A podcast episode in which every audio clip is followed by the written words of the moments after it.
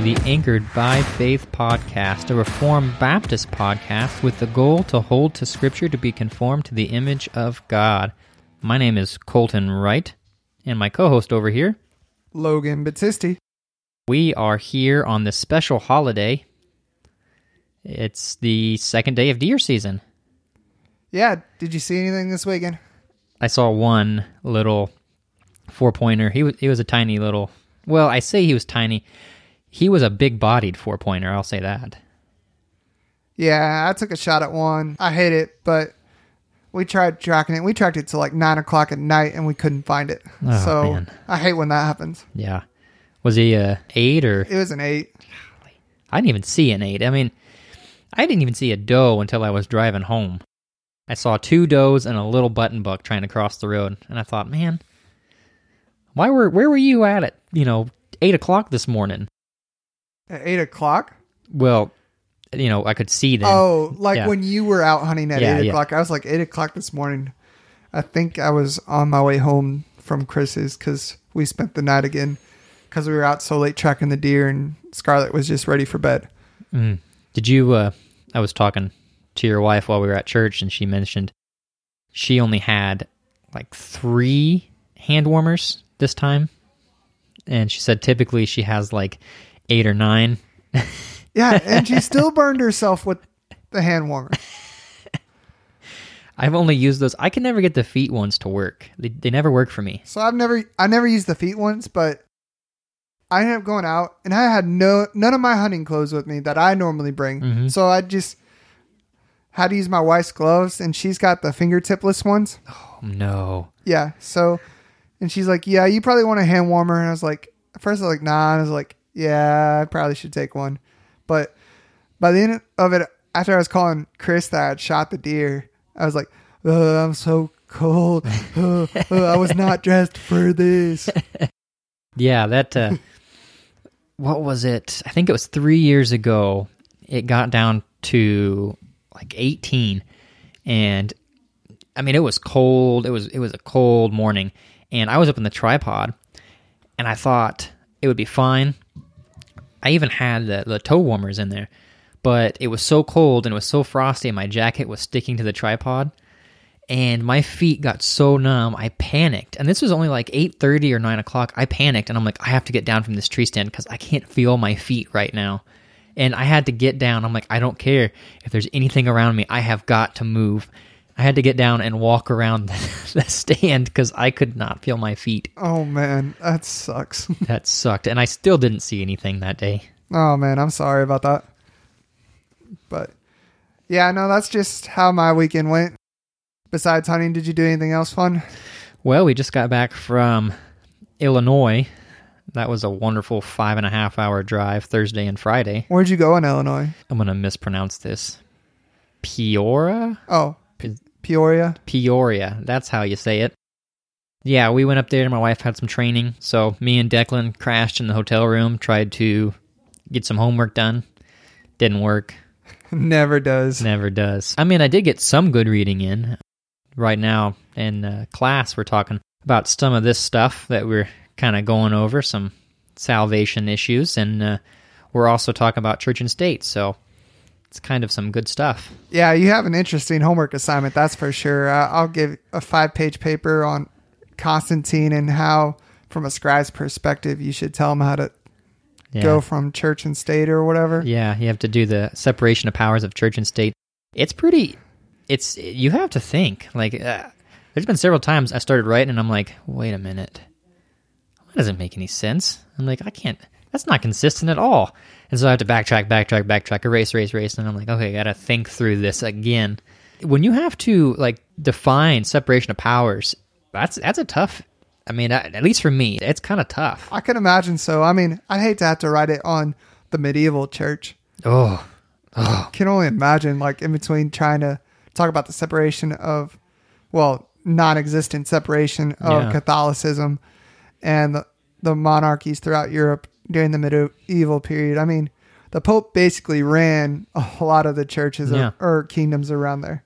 Well, when you have the uh, merit system, you know, it's kind of ironic, not to get into a big historical thing, but if you don't know church history, you should really get to know it. It's pretty fascinating.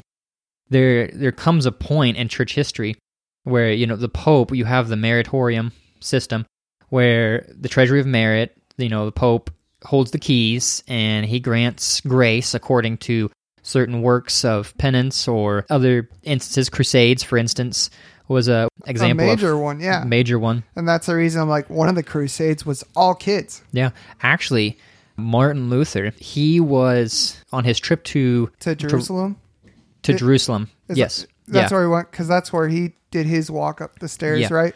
yeah. For or that, was he that received John Calvin? no. It was uh, Martin Luther. Okay. he received by that ten thousand years off purgatory for any one member of his family that he chose, and he decided to apply it to his grandparents. Uh, I mean, ten thousand years of purgatory for walking to Jerusalem. And going up the stairs go- of where Jesus I mean- stood with Pilate Yeah. before the people.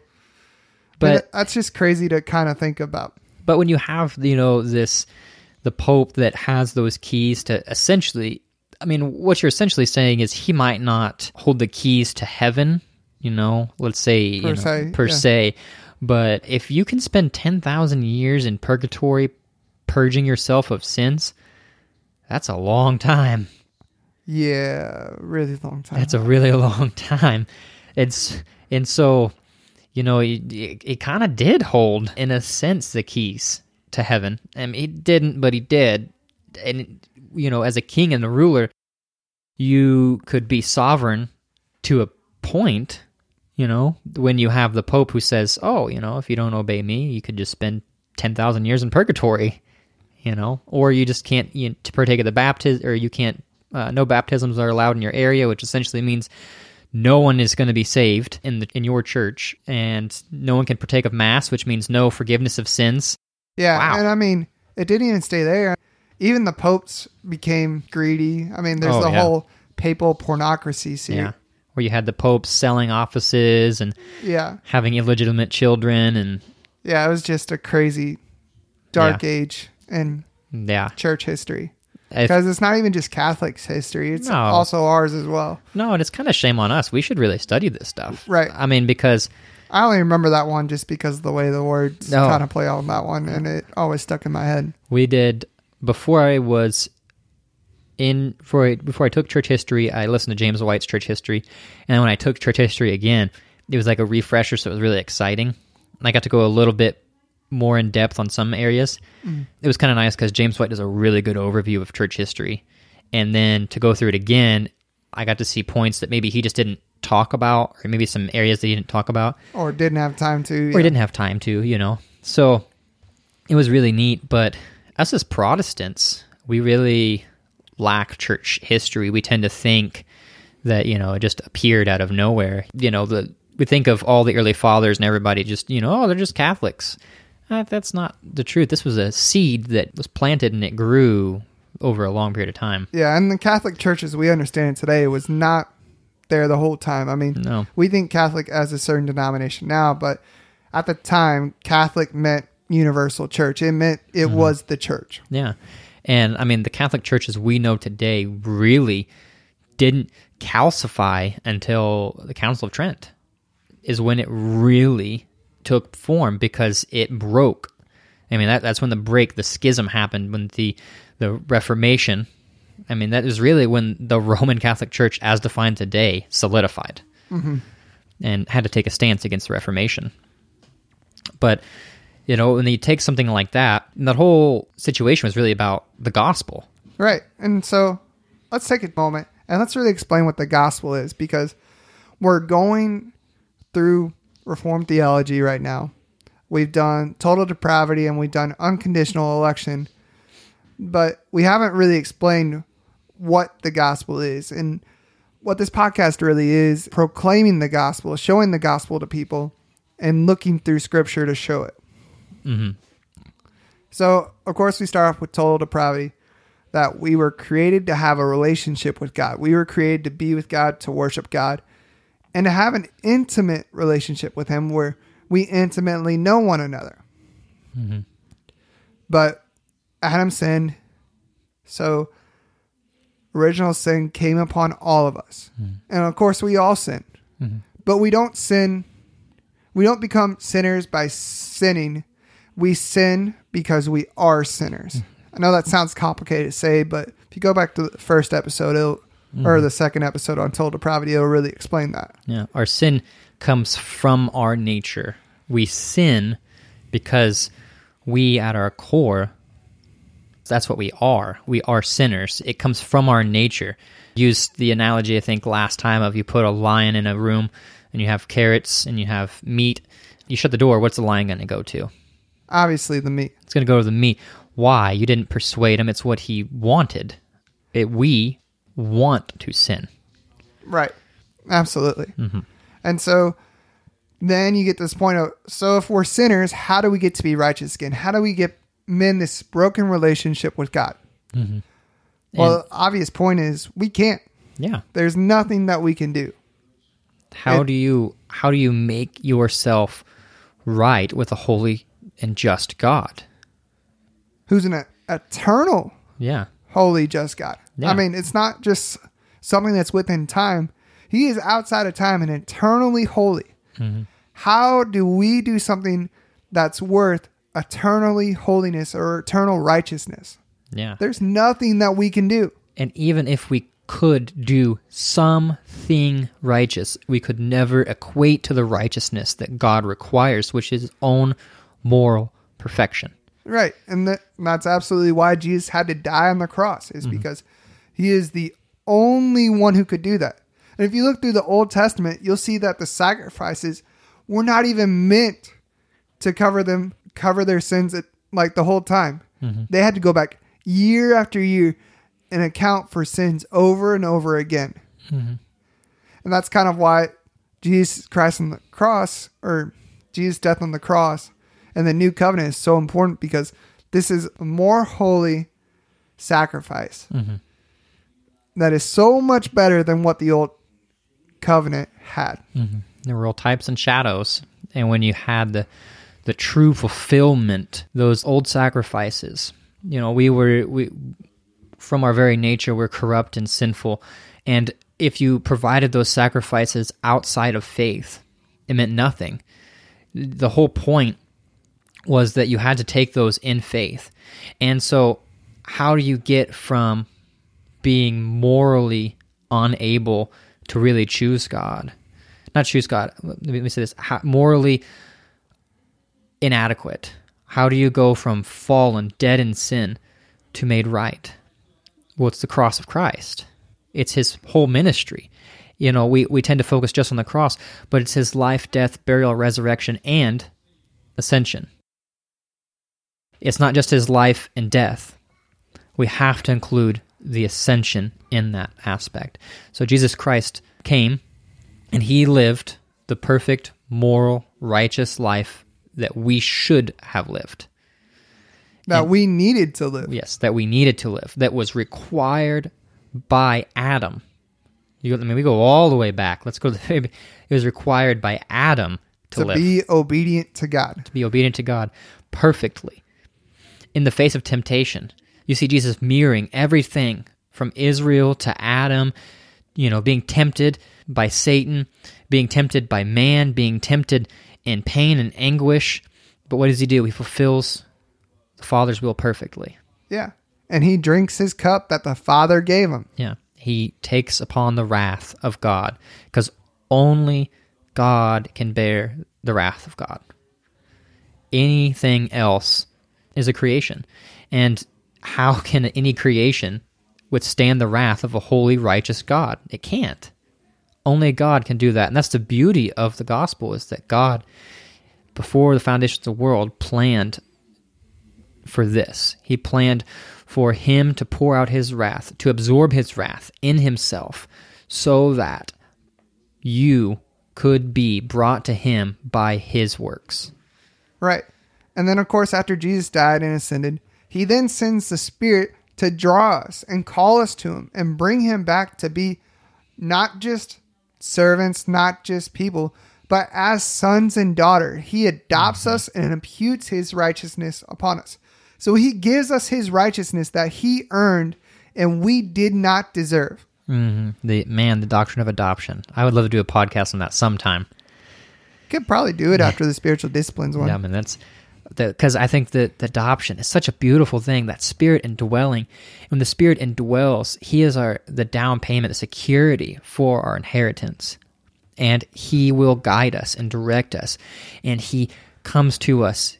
God with us. God is actually with us.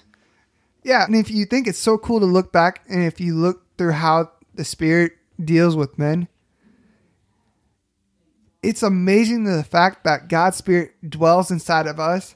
And this is the same spirit that men were afraid to go of into a room because of a big curtain blocking it because God would smite the unholiness in those people. Yeah.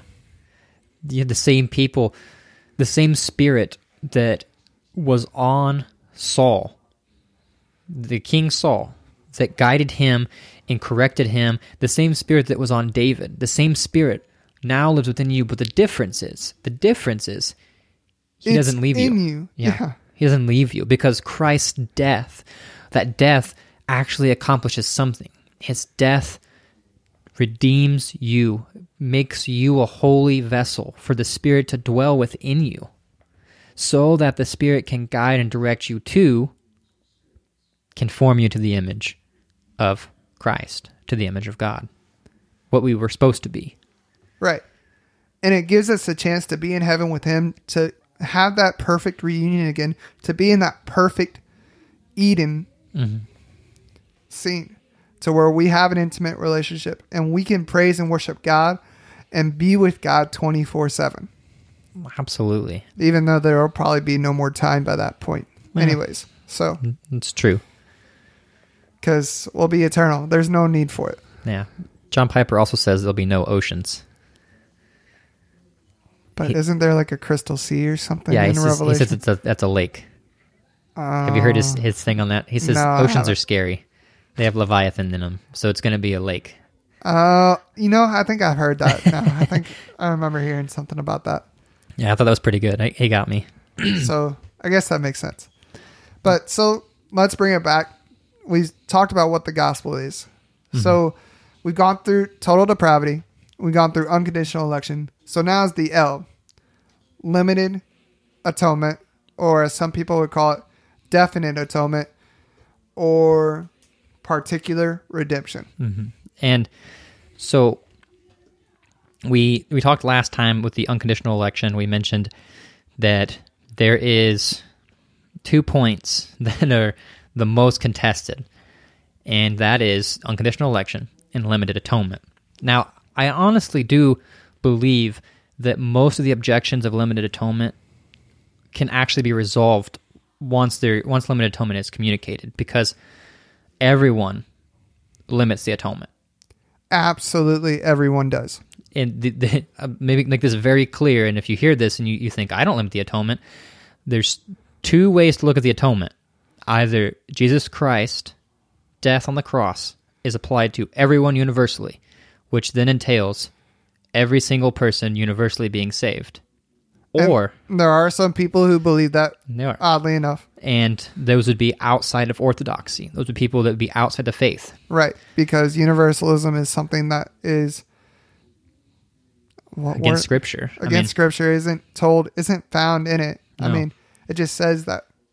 I mean, obviously, we'll see some things where God wills for people to be saved, Mhm. where it says God wills all to be saved, and we'll kind of go over those objections later on. But we want to make sure that you know that universalism, everybody is not going to go to heaven. No, Jesus Christ specifically taught on hell. He talked about it a lot. And so hell is reality. There will be people in hell. There will be eternal judgment. So there's two ways to look at the atonement. It's either unlimited, in which everyone's saved. You can't get around that. Or it's limited in some aspect. Now, it's either limited by the amount of people it affects or how it affects all people. Right. It really boils down to just those positions. I mean, I know that's people might think, well, I don't believe that, but as we progress, hopefully we can show you that it really boils down to just two issues, those two positions. Yeah, because it's either grace has the same power and affects everybody the same way and definitely saves their sin, which is our position, or that grace is given to person, but it doesn't affect every person the same way, and some people can be persuaded and some can't be. Mhm. And that's literally what the other position points to. Yeah. So it boils down to what does the atonement do? So I agree with, I think, RC, John Piper, that I'm not zealous for the title of limited atonement because I think that people see it and they're automatically repulsed. because we'll both say that, and everybody will say that Christ's death could save everybody. It Yeah. it definitely warrants to be able to save everybody, Yeah. but that's not what Scripture teaches. That's not what it points. Yeah. And so I do like the definite atonement a lot better. But as RC said, once you put definite atonement and you've messed up a tulip and now it's a, I think he called it a rudderboop or something.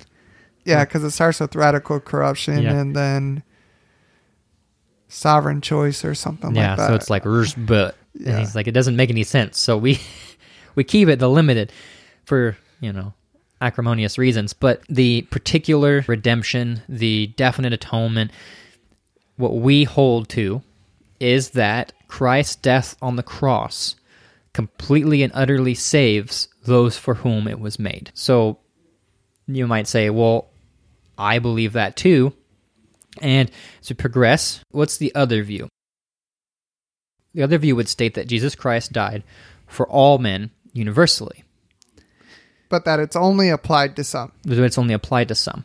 I think I like Mike Winger's kind of graph that he showed up between the three of us. hmm So if you have the limited atonement, it's limited to some and applied limited.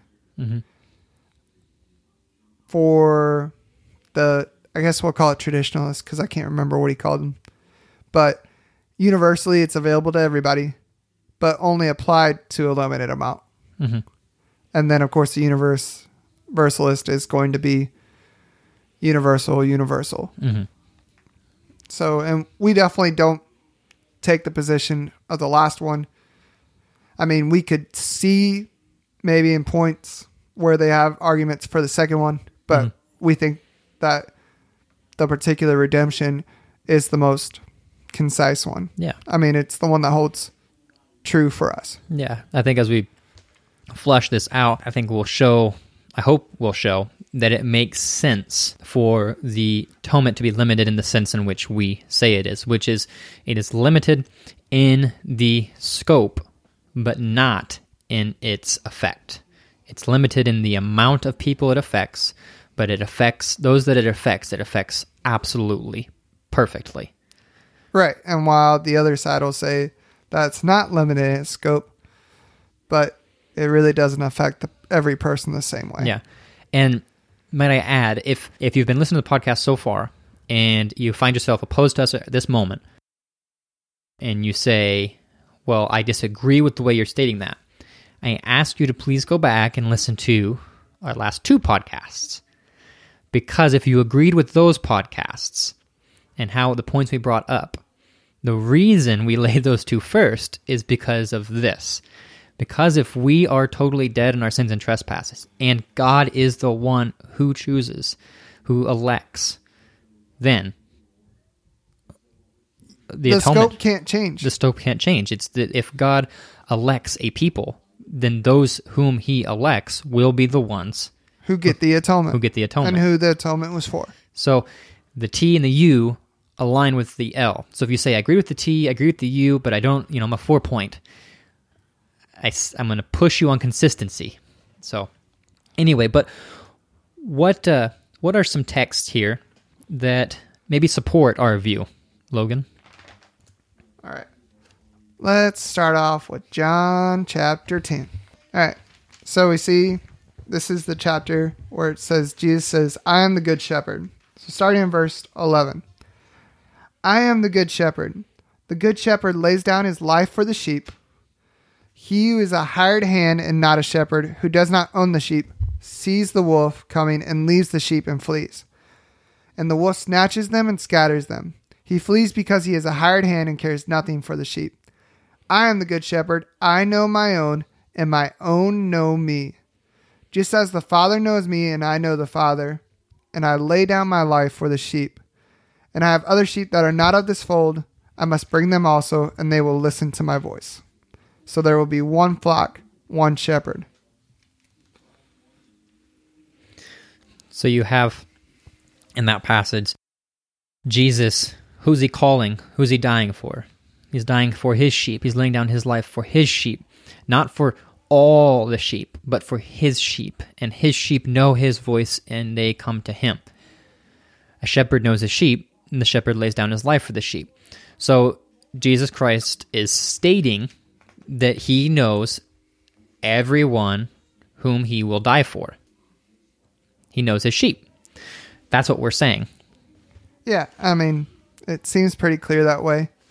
That that's the case that where we go to. I mean, I don't understand how you go draw any other conclusion because mm. the sheep isn't meant to be all humanity. Mm-mm. It's not a universalist term. It's his sheep, Yeah. those who he's called. and you don't the the sheep don't get to choose their shepherd mind you the shepherd chooses the sheep you know you don't ever see a, a shepherd mill and and the sheep come and, and just flock around him no the, the shepherd goes and picks his sheep and his sheep come to him they know his voice and so you know if you're reading it backwards you could maybe say that jesus yes jesus died for his sheep but you know, Jesus' sheep are all those that will believe. You know, that goes back to last week on foreknowledge, you know, and we enter this big circle, this repetition. It kind of boils down. Does God know his sheep? Yes, says he does. Whom does he die for? His sheep. So if he knows his sheep and he dies for his sheep, then his death is limited in a sense, in a scope. Yeah, and just go on to here in John chapter 11, verses 51 through 52, where you see Caiaphas, who's the high priest at the time, one of the people who want to kill Jesus, and he kind of prophesies about Jesus Jesus's death. He says, you said 51? Yeah, 51.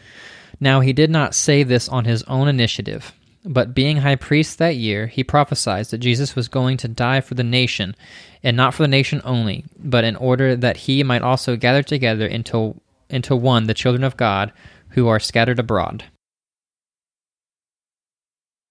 So you have Jesus' death being for the nation, but also for all of God's people. So Christ's death was limited. It wasn't for the world, it was for the nation and for God's people, and, and specifically God's people. Because I would say in, in the nation, that was still, that was the nation and then God's people, and really the nation is part of God's people. If you were an unbelieving Jew, that sacrifice was not for you. All right, you were talking earlier about you had an argument from Hebrews that you really wanted to go through, Yes. and we see that in Hebrews chapter 7, verse 25. So I think one of the things that sealed the deal for me on limited atonement was the whole book of Hebrews. Because the whole book of Hebrews, I'm going to give you a, a hundred foot overview, run through real fast, is that Jesus Christ is the better of all things. He's the better.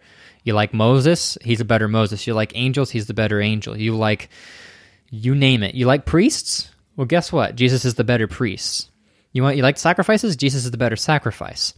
And in chapter seven, we get to Melchizedek, and he breaks this. You know, essentially, he goes on the argument with about Melchizedek that Christ's priesthood is better than all the other priests. So, keeping that in your back pocket, in chapter 7, verse 25, he says, Therefore, he is able also to save forever those who draw near to God through him, since he always lives to make intercession for them. For it was fitting for us to have such a high priest, holy, innocent, undefiled, separated from sinners, and exalted above the heavens, who does not need daily, like those high priests, to offer up sacrifices, first for his own sins, and then for the sins of the people, because this he did once for all, and he offered up himself. For I'm going to go ahead and read 28. For the law appoints men as high priests who are weak, but the word of the oath, which came after the law, appoints a son made perfect forever. So the argument is Jesus Christ saves to the utmost those that draw near through him. What was, if you noticed in 25, where is Jesus? He, he always lives to make intercession for them. In Hebrews chapter 1, it says that Jesus Christ is sitting at the right hand of the Father. So Jesus Christ is sitting at the right hand of the Father, making intercession for those. Now, what is unique about Christ? What is unique about him as an individual? Well, he holds what is called the threefold office. He holds the office of prophet, priest, and king. So you look back to the Old Testament, what do you see? You see prophets that are kings. You don't see a you might see a priest that's a king, in in for instance Melchizedek, but you don't see all three combined into one office. Now, why is that unique? Because those were three offices that were separate. And when Christ comes, he gathers all those offices together in himself, and he is the best, he is the, the greater prophet, he is the greater king, he is the greater priest. And so, keeping that in mind, when Jesus Christ applies his sacrifice, right, as priest, this is really the thrust of the book of Hebrews is Christ's priestly work. If Christ, you know, what priest, when he goes behind the curtain in the tabernacle, doesn't apply the sacrifice? You know, if you had purchased a heifer without spot and blemish, and you brought up to the priest and you said, Will you make atonement on my behalf? And what priest would slaughter him, go into the Holy of Holies, and stop and go, hold on a minute, and walk back out and say, Do you believe? Do you believe? Did did you check all the boxes before I applied the sacrifice? Okay. And then he runs back in and does it.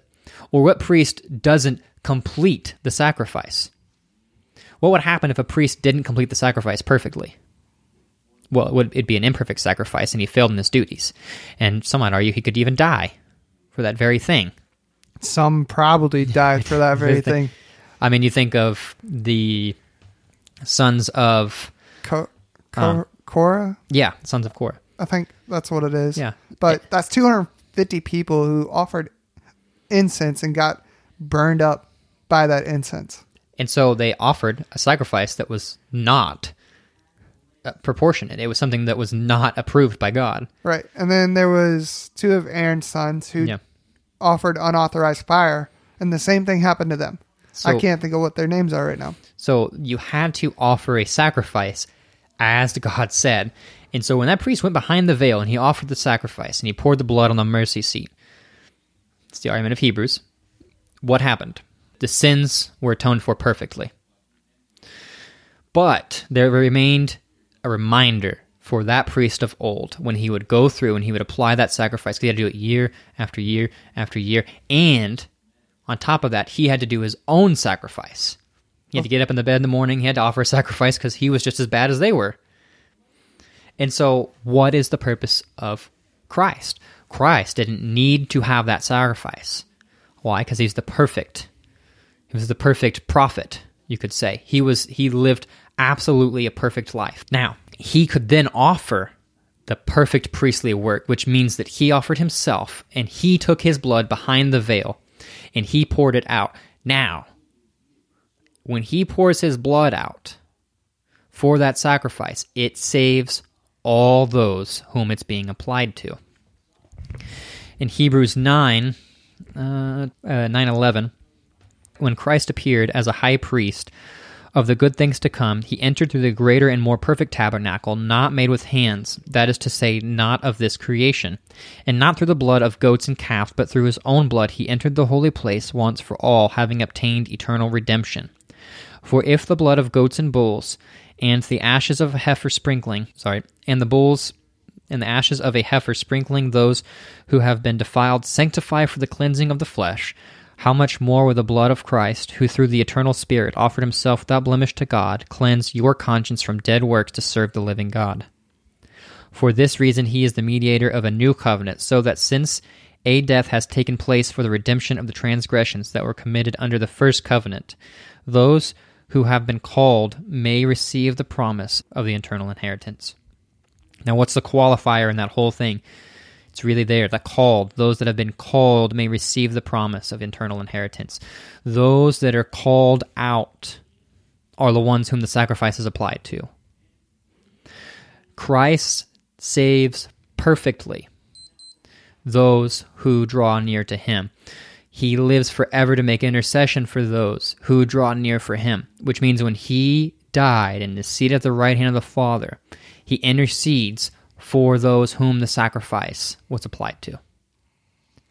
If you say, on one hand, that Christ died for all men universally, you are making a separation in Christ's atonement and his priestly work. You're saying that Christ's atonement was offered for everyone, but his sacrifice, even though it's applied to everyone, doesn't save everyone because they have to do something in response to his atonement.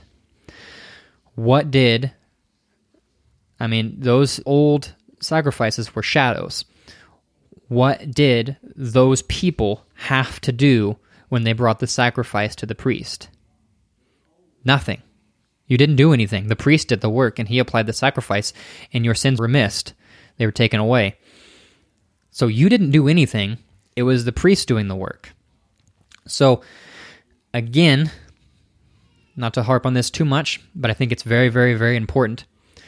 When the priest on the day of Yom Kippur would offer the sacrifice, what would he do? He would first you had the scapegoat and you had the goat the sacrifice, the sacrificial. And so what would happen? Confess the sins, the one would leave, they drive it out, the other one they would take and sacrifice. Now, was that sacrifice applied to the entire world? No. That sacrifice was applied to the nation of Israel. So, that sacrifice was not universal. So, what you're saying, if you make a division there, is that Christ's sacrifice is the only one that's eternal that doesn't accomplish anything. Because it doesn't. If you make a separation in his priestly work from his atoning work, you know, you're saying that Christ is a priest mediating for people whom he hasn't applied an atonement for, or his atonement is applied to people who he's not mediating for. Kind of explained to me earlier before we started podcasting, but Mm-hmm. it makes a whole lot more sense now to me. Yeah, essentially, not to get. I know that may have been really deep and really weighty, but I'm going to sum it down. I'm going to boil it down to one little thing, and essentially is when Christ died, he took his sacrifice behind the veil, his blood, and he atoned for who? It's the question we have to ask. Who? Because if it's for everybody, then everybody's saved. Because the argument of Hebrews in chapter 1 is that he set down. Sacrifice is done, it's paid for. So he's not doing any more atoning. He's he's sitting at the right hand of the Father, mediating now, which means the sacrifice has been applied. If that makes sense. So he's sitting down, the work is done, he's mediating now, which means all those whom the sacrifice has been bought, he is now saying, I've paid for that. I've applied for that. That's done over here, that's done over here. He's not applying the sacrifice anymore. So it really drives us to one conclusion that Christ's priestly work is done. I mean, that pretty much really summed down what you took time to explain, took time to go through. Um, let's see. There's Ephesians 5.25. Ephesians 5:25. Let's go there real fast. Should have had that marked, but I'm using all my bookmarks. And this is the part where we get to where it talks about how husbands should love their wives and wives submit to their husbands. It says, Husbands, love your wives as Christ loved the church and gave himself up for her, that he might sanctify her, having cleansed her by the washing of water with the word, so that he might present the church to himself in splendor, without spot or wrinkle or any such thing, that she might be holy, without blemish. And so you have Christ dying for whom? The church. And if you really want to connect that back to the Hebrews that I read in Hebrews chapter 9, what's the root word for church? The ecclesia, the called out ones, those that are set apart. And what was the contention in Hebrews? The the binding point, the it was those that are called. The called ones, the church. They're saying the same thing. Those that are called are the ones whom the sacrifice is applied to. Absolutely. You can't get away from this fact of when you look at unconditional election and total depravity that there has to be some limit on what happens. Mm-hmm. I mean, you can't be a Christian and think that everybody's going to be saved because Jesus honestly teaches that there are people who are not going to follow, not going to go down that path. I mean, there's even the scary thought of people who think they're on the right path are going to go to hell because Jesus doesn't know who they are.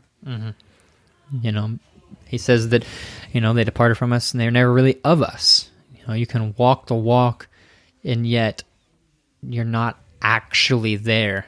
The uh, wedding, parable of the wedding feast, they didn't have the garment. What was the significance of the garment? Was that you snuck in and you didn't require the one thing.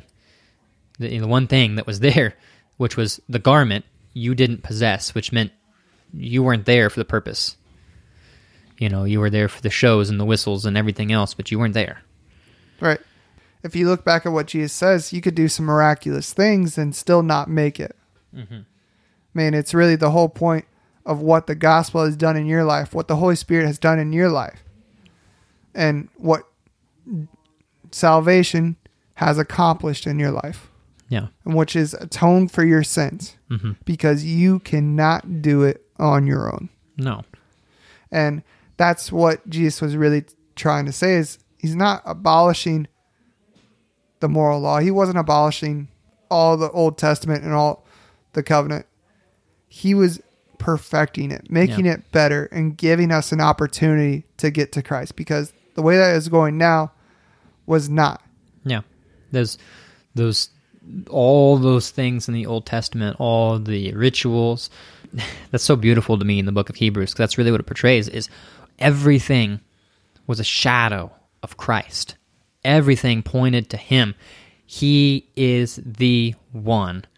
And all those commandments pointed to him. Everything to him.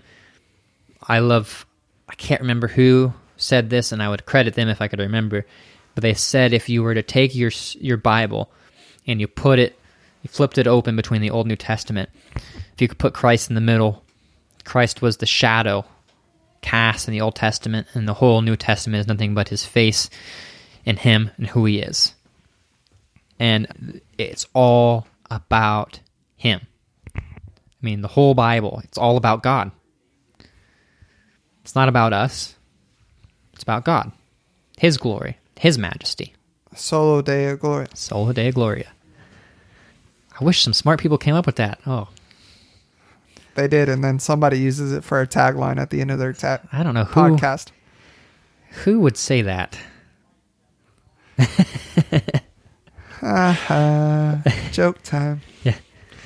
But so those are some verses that kind of point out particular redemption or definite atonement, right? hmm So let's go into some of the objection verses if we could, or Yeah. unless you got something else. Well, I, I just wanted to comment. I don't know why I didn't think about it till now. When people get to this limited atonement, uh, the bad taste in the mouth, the traditional look at it, if someone does a cursory look, they'll say, Well, you're saying that Christ didn't die for everybody. Therefore, when you go to evangelism, you can't do evangelism because you don't know if Christ died for them.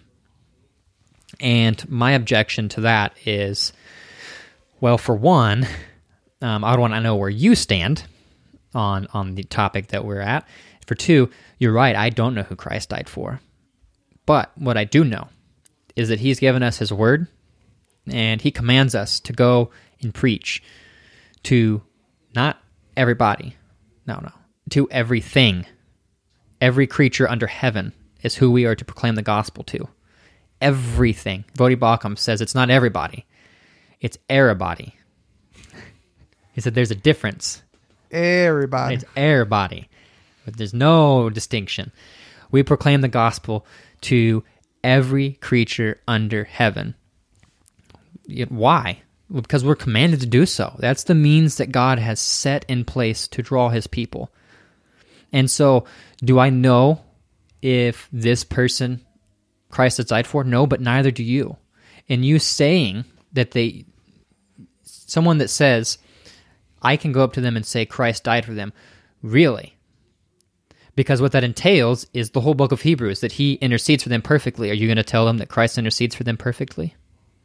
You would never say that. You would never say that if you, well, I hope you would never say, if you say this magic little prayer, you know, you can get your ticket punched and go to heaven one day. No one is saying, I hope no one's saying that. And if you're listening to that podcast and you've said that, I hope you've repented. And or I hope you understand where it's wrong because Yes. that's not something that makes salvation work. no, I mean, I understand that you get that from Romans 10, where one confesses with their mouth and they're saved. Mm-hmm.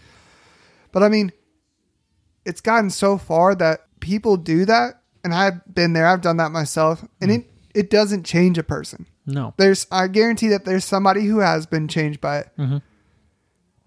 But that's only because God has worked in their life to change them. That it's not because of what the prayer they said, but it's because God worked in their life to make them believe that. Yes, we got that T and the U, and then we get to the L, the limited atonement.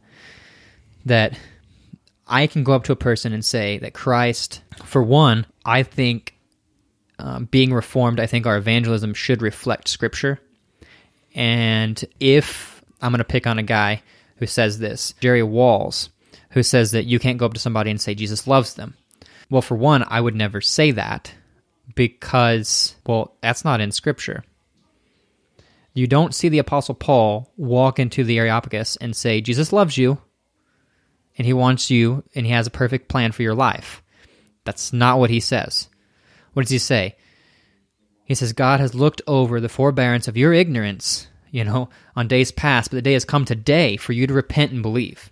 So my message is going to be repent and believe, not Jesus loves you. I'm not saying that you can't use that. What I'm saying is that if that is the token by which, you know, this is my golden calf that I have to say, this this thing I have to tell people, you this should is the mantra that gets them there. this is the mantra that gets them there. You need to check you need to check some things out. For one, it's not in scripture. And for two, I think that you're kind of saying this little magic prayer that brings people to salvation. You know, it's this formula that brings people to salvation. I have to say these XYZs to bring people. and that's not how it works. That's not what saves a person because no one way fits evangelism perfectly. No. And I understand why people make mantras of easier to share the faith and things like that to make it easier because it can be a nerve wracking thing. Mm-hmm. You're afraid and scared, but just make sure that you don't fall into the fact that this is the formula you have to follow Yeah. to get people to Christ because that's not what the goal of those are. Yeah. They're just a guide. Yeah. They're not what saves the person. Absolutely. And so when you come up to somebody and you say, you know, you people can't evangelize because you don't say that Jesus loves everybody, well, you're wrong. Or if you say that, you know, you can't say that because you can't tell them that Jesus died for them. No, I, I can. I can say, if you put your faith in Jesus Christ, I can guarantee you, if you believe in him, that he will he has died for all your sins. I can say that. What I don't want to do is tell them that Jesus Christ has died for them and they didn't believe. You know, we both would agree on both sides of these camps that it's the faith. You have to have faith. So, anyway, uh, I didn't want to go down too much, but it's yeah, because we go down that rabbit trail. Yeah. of Where does faith come But- from again? And but I want to talk about that limited atonement does lead to evangelism. This is not a hindrance on evangelism. I think we're just pointing the fact that Calvinism still leads to evangelism Absolutely. because we want to distance ourselves so far from hyper Calvinistic Mm-hmm. that yeah. That's really what I want to drive the point on is I just want to separate those. that we are not hyper Calvinist. Yes, because I get exhausted and people saying, you know, you don't believe that we should evangelize, and I'm like, I absolutely believe we should evangelize. Absolutely. And I know I'm not the best at it, but I'm trying to push myself to be better. I mean, this is one of the ways I'm trying to reach out and do better at it. Because I don't want just Christians to listen to this. I want everybody to listen to this. Yeah. I mean, our goal isn't to reach a specific group of people. No, I, I hope we hope to. I mean, I know we're going through this, but the point of us going through Reformed theology, these five points, is because we want you to know where we're at. We want you to understand us, where we're coming from, and then this is a springboard to go into other topics. Absolutely. I mean, like I said, after this, we're going into Lamentations. No. After this series, but before we get too far Yeah. down that road and more rabbit trails, So that was one objection.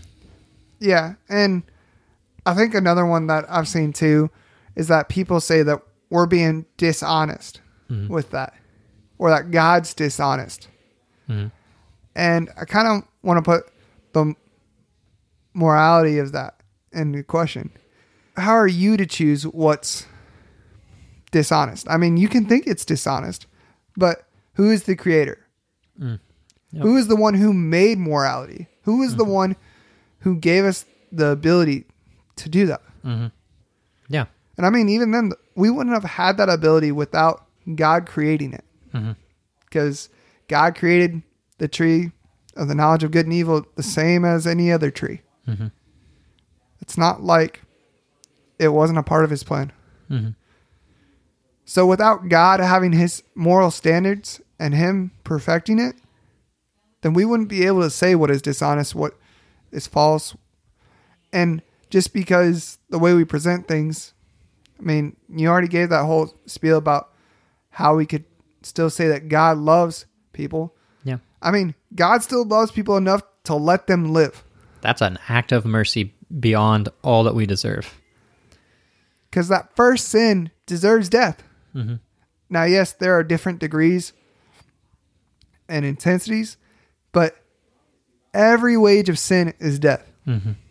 And how many, I mean, when do you need to get your wage? It's from the very first sin, which is, should result in death. And God is merciful and just that He doesn't strike you down that very instance. I would say He's extremely loving that your entire life, the, you know, if we're lucky, 70, 80 years that we're here on this planet, God gives you every chance to repent and toward, turn towards Him at the same time giving you the same breath that you use to blaspheme Him. Absolutely. That's an act of love. That is the most loving thing I could ever. Th- I mean, that is literally holding, having the power to. It's not kill. I mean, to exact justice. Right. And it's not something that we haven't already said that is unjust. It's something that's very just. It's just. I mean, it's because of we did it ourselves, not because of how he made us, but because of what our nature is. Mhm. I mean, yes, God created us, but we still have the nature inside of us to sin, to want to sin, to love our sin more than God. Yeah. And God's the only one who can change us. And I know that sounds really weird, and it sounds like God chooses some people over than others. And people want to say that follows fatalistic choice. Mhm. It's just tough not to get into that sometimes. Yeah, the objection of fatalism is such a misnomer because anyone that knows what fatalism is essentially says that think about this way fatalism means that your entire life you could be a good person and before you die the very last breath you breathe you just go straight to hell. That's fatalism. Or the vice versa you're a sinner your entire life the most debauched individual a murderer sexually immoral and at the very instant god says boop you go to heaven. Um, it denies for one it's not supported by scripture and it denies the means that god used. Can that despicable murderer be saved? Absolutely. Not if God does not change them. God morally changes you. All right, let's go into objection with the verses. John three sixteen. So John 3:16, I don't even I'm going to read it so I don't mess it up, not like I need to. But yeah, I say some words that were different than other people. So it's just easier to get a standard for it. For God so loved the world that he gave his only begotten Son, that whoever believes in him shall not perish, but have eternal life. Whosoever. Ever. How many sermons have we heard on one word? All the John 3.16 sermons. Just kidding, not all of them. But But, you know, doesn't this disprove limited atonement? no. Why uh, not? Well, if you take it into context, you have to realize that this is a part of Jesus and Nicodemus talking, right? hmm So, what does he say beforehand? If you look at verse 6, we'll start there. Okay. That which is born of the flesh is flesh, and that which is born of spirit is spirit. Do not marvel that I said to you, You must be born again. The wind blows where it wishes, and you hear its sound, but you do not know where it comes from or where it goes. So what it is with everyone who is born of the Spirit. Hmm. Are you telling me that I don't know where the Spirit comes from? I mean, I'm telling you, you it's hard to see where it works sometimes. but I mean, you also get this whole illustration of birth. hmm What part do we have in giving birth? Well, we're men. Okay. Wow. I mean, our wives are in the other room. Yeah, that's They- fair enough. If they listen to this podcast, we did nothing. I rubbed your back for hours. I don't really know if I rubbed her. I mean, I was next to her, but I don't know if I ever really rubbed her back for it. But when it came down to it, it didn't take her long at all. So, but I was there for moral support. I was there for But I mean, back support. in of it ourselves, when we were children in the womb, mm-hmm. we did nothing to come out of the womb. There's nothing we did. We took mm-hmm. no part in it whatsoever. Yeah, and it, it's it's ironic because don't you see like Nicodemus's response to this? Because he, he has that response, like what you just brought up. He it's kind of like the objection. He's like, "Wh- I'm an old man. How could I go back into my mother's womb? "Do I need to do this again? Like I don't understand. How does this even work? You know? And what's the point? The point is, it's not about you. No, I'm just. I had to say that. Never said that on the podcast before. It felt good. This is only the fourth episode, man. I know. I still have to get the RC in there. You know. What's wrong with you people? So, obviously, I understand that people want to say that this is talking about the whole world. hmm And I mean, it kind of looks like it It's just reading the verse. But remember, in the context hmm of what you just read when Jesus talked to Nicodemus. Yeah. And what is he talking about? He's talking about being born again, right?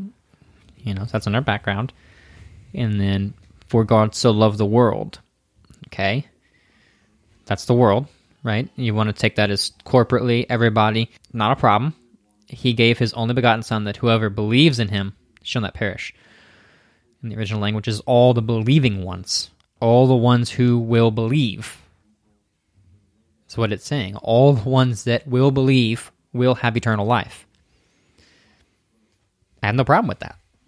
Everyone that believes in Jesus Christ will find him an absolute perfect Savior. So he didn't die for everyone because only those that believe will have eternal life. So within the context of John 3:16 there is limitation It's based on your belief if you go by that line of sight. It's by belief. And John hasn't answered it yet, but he's hinted at it with his with his talk with Nicodemus. In chapter in John chapter six, he will tell us about belief. And John chapter ten, he'll tell us about belief. I was about to say, is that a. I was like, John chapter 6, I don't think that's where he talks to Nicodemus again. No, no, not about Nicodemus. No, but Okay. it, no, but he'll answer us on belief. Right. You know, why don't you believe after he does all these signs? Because you're not of my sheep. But you know, we have no problem with that. Right. All right. Next one. A big one. Second Peter 3 9. Hmm. Dun dun dun. I have had this one brought up more times. So I'm gonna do three, eight through nine. Second Peter three, eight But do not let this one fact escape your notice, beloved, that with the Lord one day is like a thousand years, and a thousand years like one day. The Lord is not slow about his promise, as some count slowness, but is patient towards you, not wishing for any to perish, but for all to come to repentance. Man, sounds pretty crystal clear that God wants us all to come to repentance, doesn't it? It sounds very crystal clear that, you know, God desires all to come to repentance. At least that's what we've been told. That's what we've been told. And that's what people use to object to limited atonement time and time again. But if I was going to preach a sermon on 2 Peter 3 8 through 9, or 9 through, uh, I wouldn't do 8 and 9, I'd go up more. But let's say it was 8 and 9. What's the first important thing to know about 2 Peter? Who wrote it? Who wrote it? Who's it to? Who's it to? So, What is the main message? so what is exactly? Three questions you have to answer. Who wrote it? It's not a trick question, guys. It's really it was Peter. James. I'm just kidding. yeah, it's Peter. So Peter wrote Second Peter, despite all the liberal critics out there. but he wrote Second Peter. Now, why did he, or who did he write it to? Well, a good indicator is always to go back and read the f- introduction. That's, I mean, that's what I do. And if I'm prepping for a sermon, I'm going to go back and read the introduction of the book and see how the apostle started it.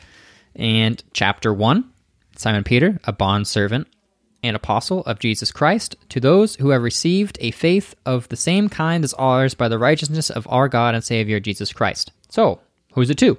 It's to the elect, it's to those who have received faith. So, they have received faith, right? What's our next question? We've answered who wrote it. And now, why? Why is he writing this? Looks to those who have elect, and looks like it's also an answer to, if I'm just going by the title, Mm-hmm. that there at some point there's false prophets and teachers. So you have false prophets and teachers. And chapter 3 it says, This is now, beloved, the second letter I am writing to you, in which I am stirring up your sincere mind by way of reminder, that you should remember the words spoken beforehand by the holy prophets in the commandment of the Lord and Savior spoken by your apostles. And the reason I'm going to say this is chapter 3, he summarizes everything.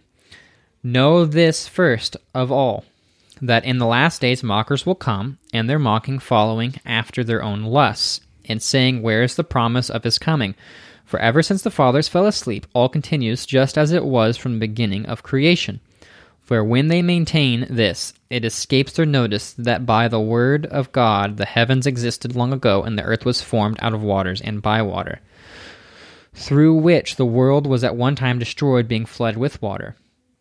But by his word, the present heavens and earth are being reserved for fire, kept for the day of judgment and destruction of ungodly men.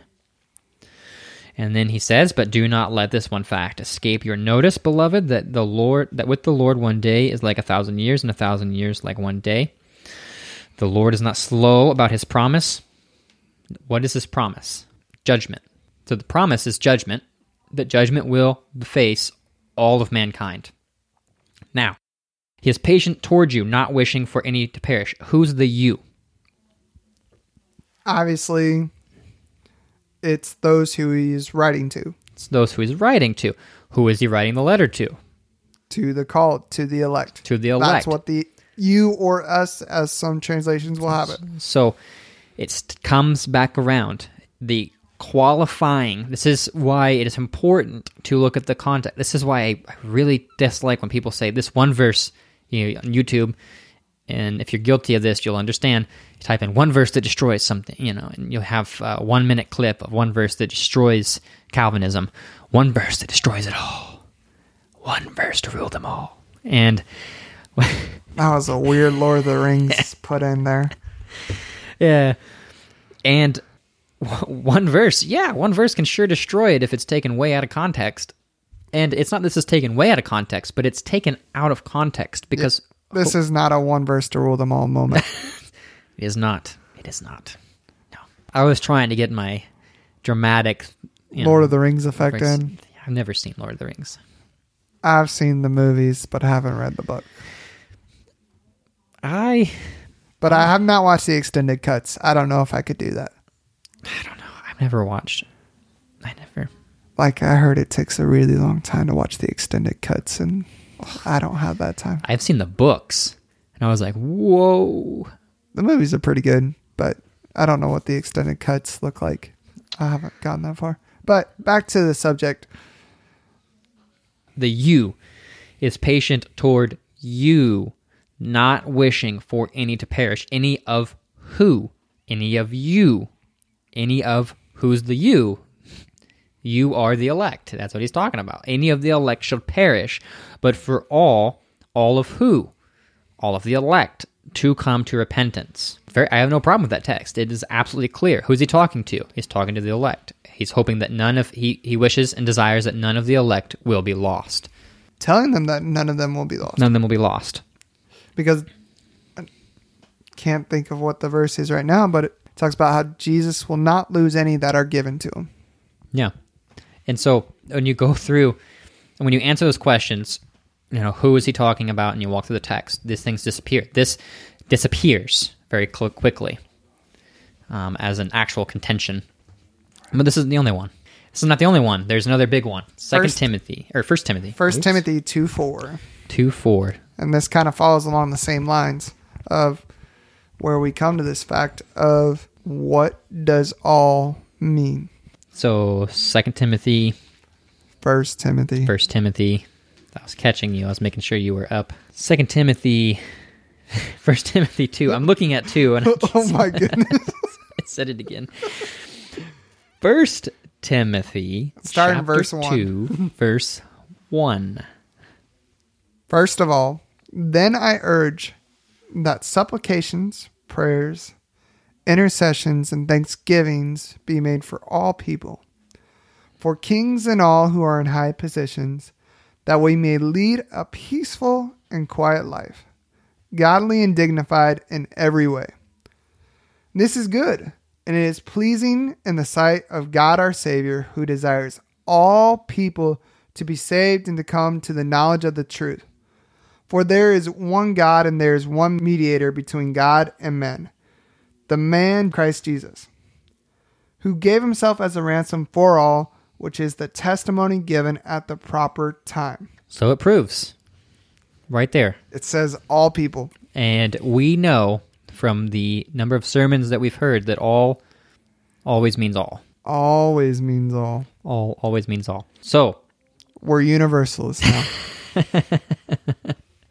that no, it's true. I've you know I've heard that though. People say all always means all, and I'm like, well, I guarantee you, if I pushed you on that, you would disagree. So who is Paul talking about to Timothy here? Is he talking?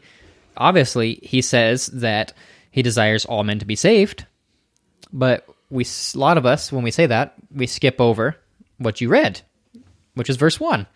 Which what did he first say?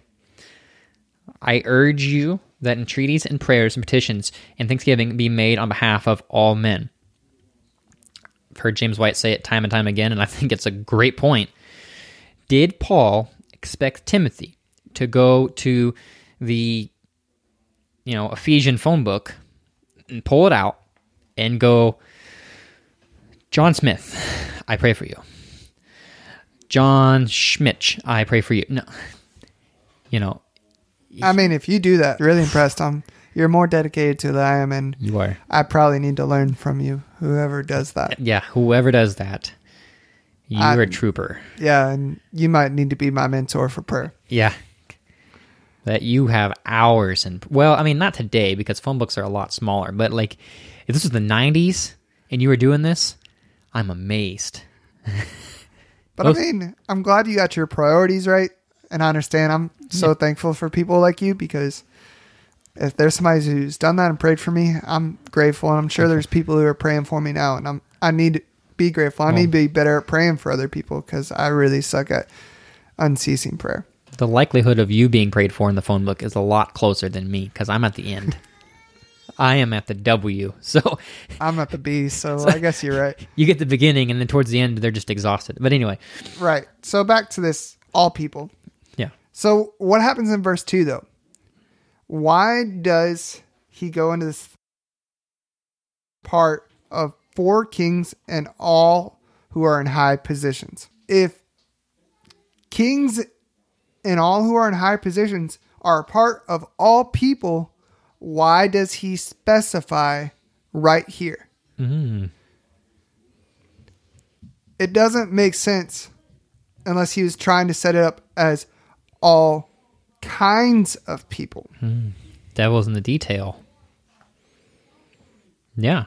He's setting up a ranking, you could say, a, a, a, separation, a collection. I mean, it doesn't follow along the same lines as ethnicity, but it's kind of like Yeah. groups of people. So, Yeah. like, as Samaritans, as Israelites, as Gentiles, Mm-hmm. there's people who are servants, there's people who are bond servants, there's slaves, there's merchants, there's fishermen, there's tax collectors, there's kings, and people who are in high positions. Yeah. And these are people who at this time will be severely persecuting. Think about that. I mean, this was uh, I, well, I mean, this is the the second letter, or the, this is the first letter, but in the second letter, Timothy, this is a person who is really dear with, and he will Paul will lose his life towards, I mean, shortly after the writing of Second Timothy, and so the threat of death was imminent. the whole time and they absolutely knew it. I mean, Paul was himself one who threatened death to people of the way. Yeah. In America, we are so blessed because death is not on our doorstep as much as it was then. And the likelihood of us losing our life, especially for our faith, is not such a reality as it was then. But then it was a big thing. And to say that, I mean, let me put it in today's context. Maybe I'm going to boil it way down. I'm making this a comparison, but I'm not saying it's an equal playing field. It would be about the equivalent of you praying for political leaders today in the United States that are going against your faith, that are trying to destroy everything that you support and believe in. But it's not like the way that American government does it right now.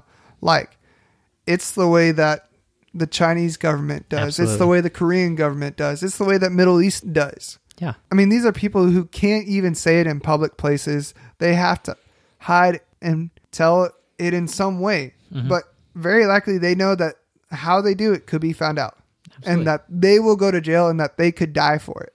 Yeah. And they still go through with it. That is nothing compared to what we have to do in America. No. No, the, the Chinese Christians and what they have to face, and what everyone across the seas and the Middle East have to face is is it just a testament of their faith. These are probably just a few places. Um, I guarantee that there's more Oh, yeah. that are like this. And people are worried that America could get there eventually. But I feel like we're so far away from it, we don't I We're mean, we don't understand. Yeah, we may have slipped a lot, but we're never to the point of where they are. No. Well, I can sit here and say, are you making petitions and prayers to the leaders and authority today over you? Are you pleading for them because he commanded Timothy to do it? And he said, for all men, regardless. Why? Because you should be praying for their salvation Right. if they're lost. And if you really think about who the leader was during this time frame, if it's Nero, my history is kind of sketchy, but hmm. I think Nero was around this time. This was a man who made Hitler look like a baby. He's like a very, he killed his own family when he thought they were going to commit treason against him. He's a very disgusting individual. Yeah. I've I, been, yeah, things that are not decent to say in any company. but to think that Paul is asking Timothy to pray for this man Mm. should really put it into perspective of how much we need to pray Hmm. for our leaders. It's a jab at me. I know that. Like that is a that's a that's a dagger. And even though you definitely don't agree with what they're doing, we still need to pray for them to be saved Yeah. So, so that we can preach the gospel to them. absolutely.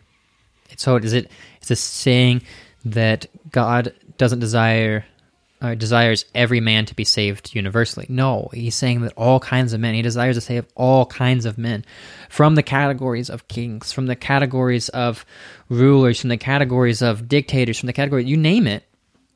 He desires individuals from them to be saved. Yeah, and I mean it even goes in Revelation that people from every tribe, every tongue, and every nation are going to be saved. But it's not saying that all those people are going to be saved. That every single one of them, Yeah.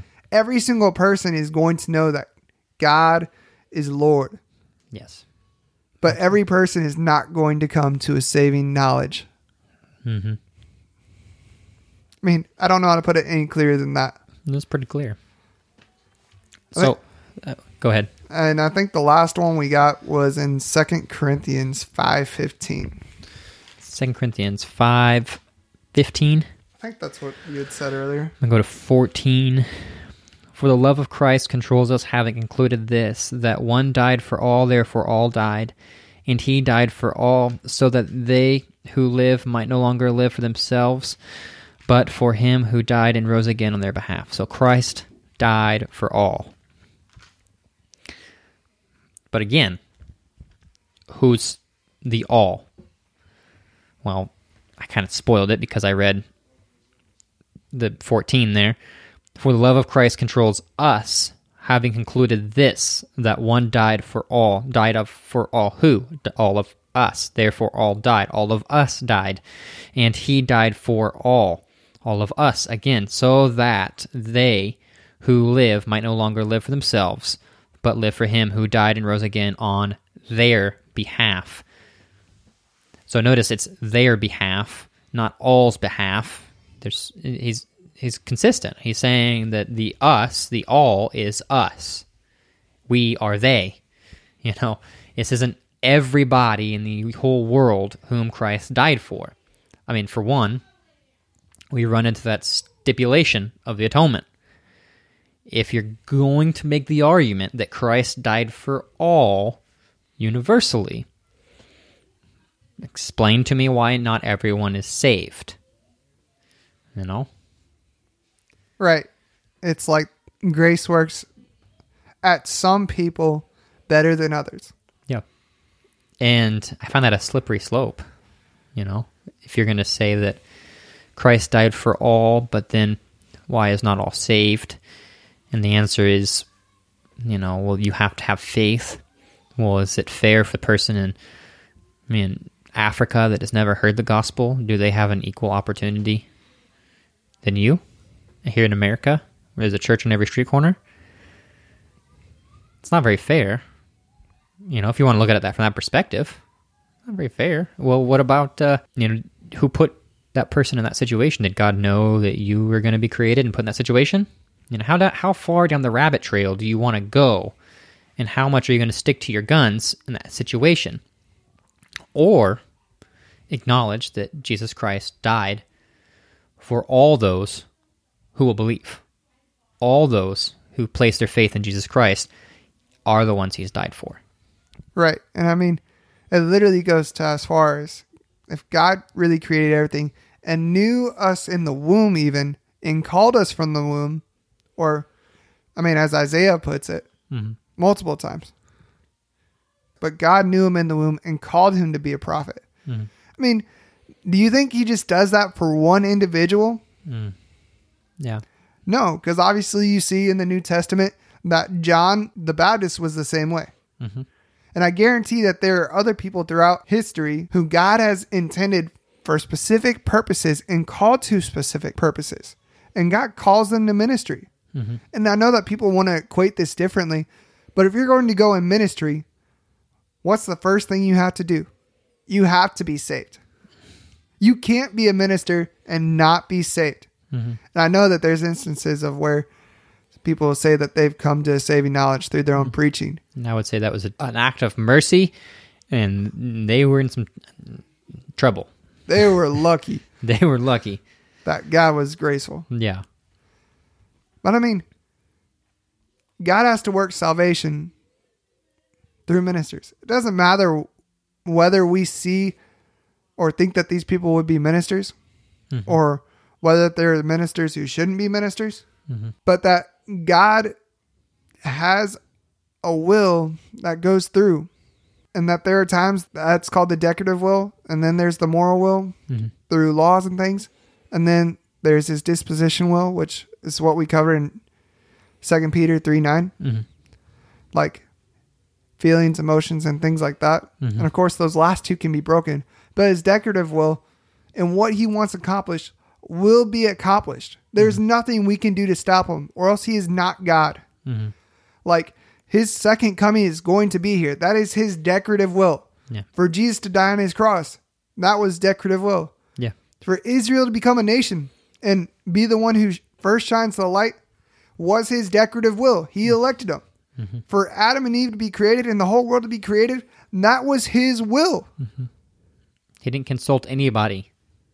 It was in his own good pleasure that he did this. by his own free will. Free, unaltered will. God did all those things. And it's just kind of, if you don't really see how this builds upon one another, then you need to go back and listen to the other two episodes. hmm And it's only going to continue on because Yeah. the next episode is going to be on irresistible grace.